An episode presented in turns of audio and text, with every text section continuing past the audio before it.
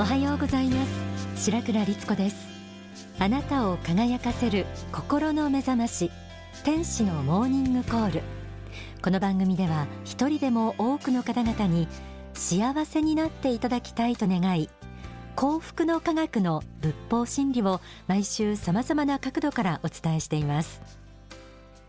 今日の天使のモーニングコールは日常に新しい価値を生み出そう。と題してお送りします。皆さんの中には変わり映えのしない毎日を取り留めなく過ごしているという方もいらっしゃるんじゃないでしょうか。惰性に流されているけどまあみんなそんなもんだろうとかそんな生活に大いに満足とは言えないけれど致し方ないなんて思って特に手を打つ必要もない。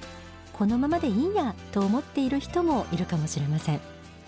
でも実はそんな人にまず知っていただきたいのは新しい価値を生み出すことで道が開けるんだということ。そして新しい価値を生み出すには創造的な生き方をすることが鍵になってくるということです。創造的な生き方。何でしょう。幸福の科学大川隆法総裁の書籍創造の法と月刊ザ・リバティから朗読します。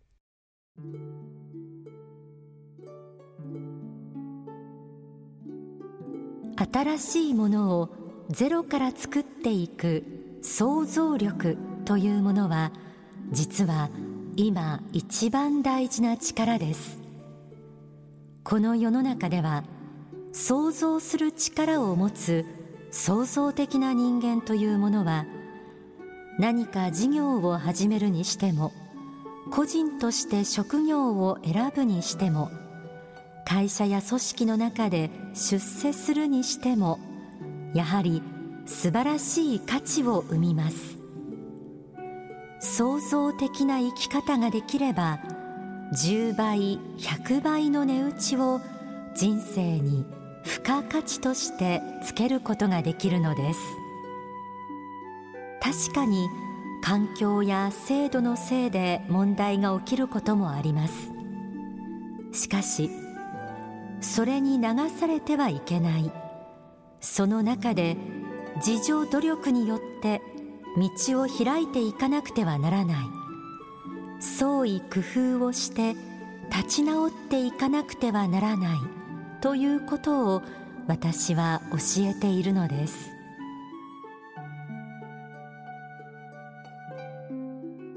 創造的な生き方が価値を生み出し道を切り開いていくとありました。時代や環境のせいにすることもできるかもしれないけれど創造性を発揮すれば自分の人生をいくらでも変えていけるということです。マンネリ化した日々は自らの力で変えていくことができるということなんです。例えば同じ職場の同期ですとか似通った家庭環境にある人がいるとしますよね。同じような環境にいるのに日々の仕事の充実感やその先に成功するかどうかは人によって差が出てくることがありますよね。その差は一体どこから来るんでしょうか？おそらくそれは自分の持ち場の中でより良くなろうとしているかどうかということだと思います。もっと良くなるにはどうするか？何か新しいことができないか？というふうに小さなことでも何か工夫していけないか？と考える姿勢が人生を分けていくのかもしれません。では工夫するためのアイデアはどうすれば出るんでしょう。書籍繁栄の法には次のようにあります。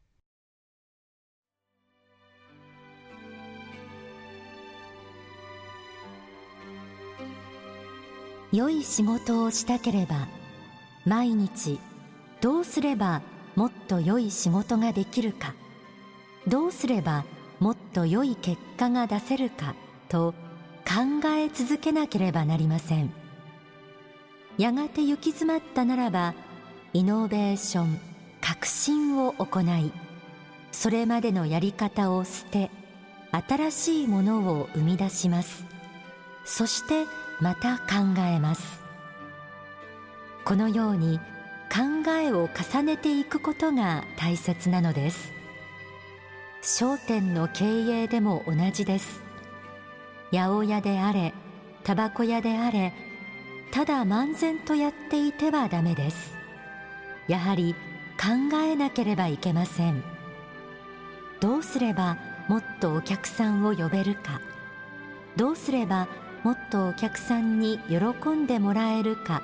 ということを考えていけばそこに創意工夫が現れてくるのです。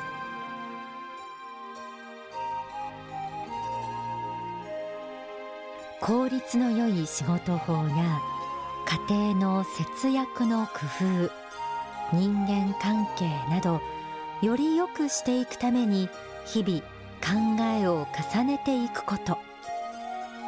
繁栄の法の中では一日の終わりに自分は今日何か新しいアイデアを出しただろうかと反省の時間を取ることの大切さについても説かれているんです。こんな風に考えを重ねることを習慣にしていけば創造的な生き方に近づいていけると言えそうです。また考える上で大事なポイントがあるんです。書籍人生の王道を語る創造の方から朗読します。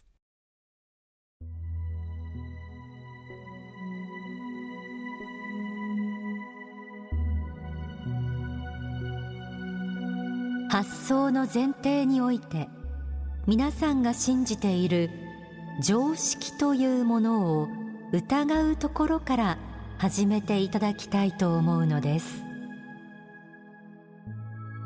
親にこう教えられた。この店はこうだ。この会社はこうだ。この土地ではこうしなければいけない。などという固まった考え方をあまり持っているとそれに縛られて自由な発想が出なくなるのです。したがって固定観念を取り除かなければダメです。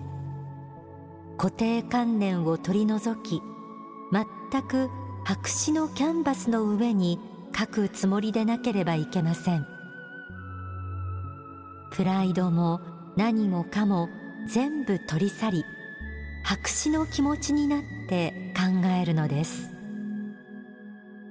会社での人間関係や新しい仕事の開発の問題家庭問題などどのようなテーマでも良いのですが当面自分が抱えている問題について解決すべき問題はこれだ。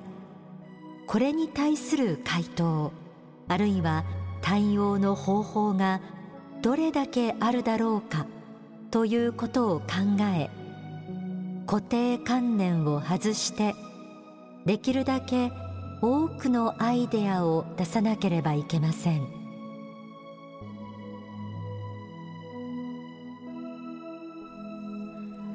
知らず知らずこれはこういうものだと思い込んでいることって結構ありますよね。例えば過去に失敗した経験から私にはできないと思い込んでいることもその一つ。でも本当にそうでしょうか？たまたまその時は失敗しただけかもしれません。仕事でもこうするべきこうしなければと思い込んでいる中に実は無駄な作業が潜んではいないでしょうか？子育てをしているお母さんならこう育てなきゃダメだという決めつけにとらわれてしまうこともあるかもしれません。一度その決めつけを白紙に戻して考えることで子供の隠れていた長所に気づくこともあるかもしれません。さらに書籍上昇の法奇跡の法には次のようにあります。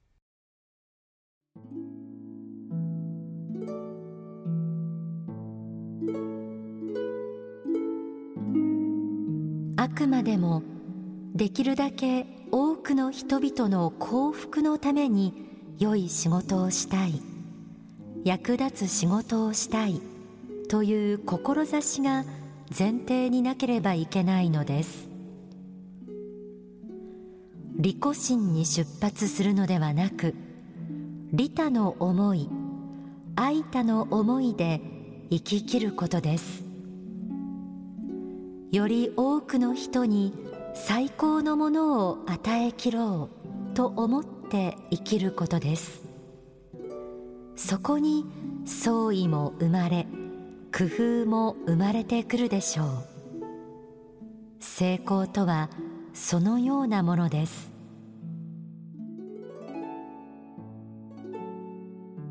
どうすれば上司の助けになれるだろう。どんなサービスをすればお客さんはもっと喜んでくれるだろう。夫や子供はどんな家庭を求めていてそのためには何ができるだろう。そんなふうに多くの人の役に立つにはどうしたらいいかを考えるときそこに新しい価値を生み出すアイデアが見えてくるようです。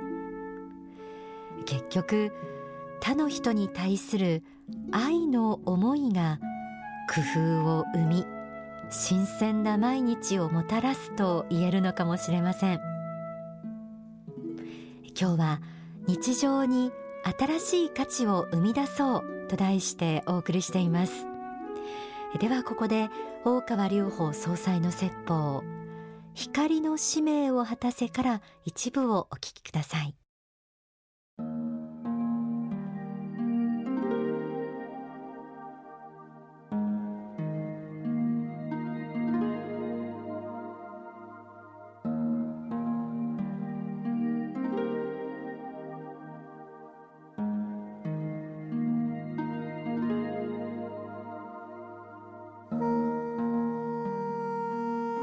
この世においてまだ体は元気でありそして活動ができている状況であるならば弱音を吐くのはまだ早い。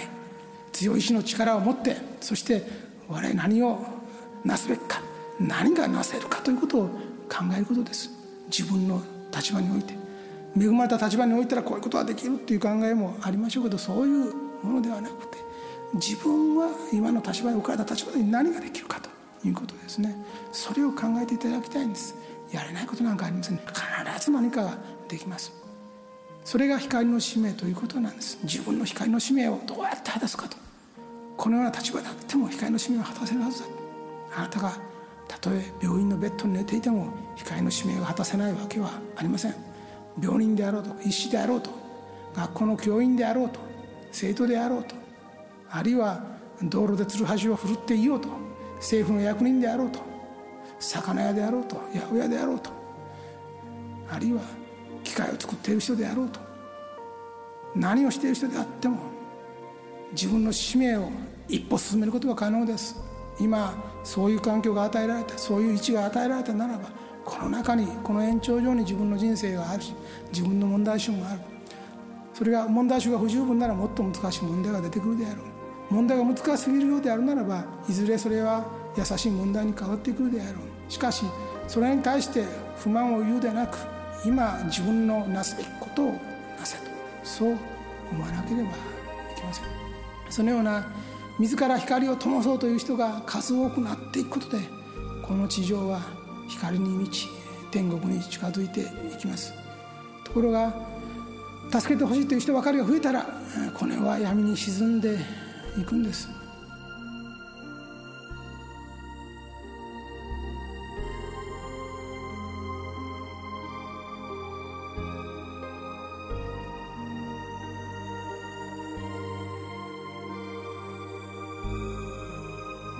お聞きいただいた説法は書籍希望の法に収められています。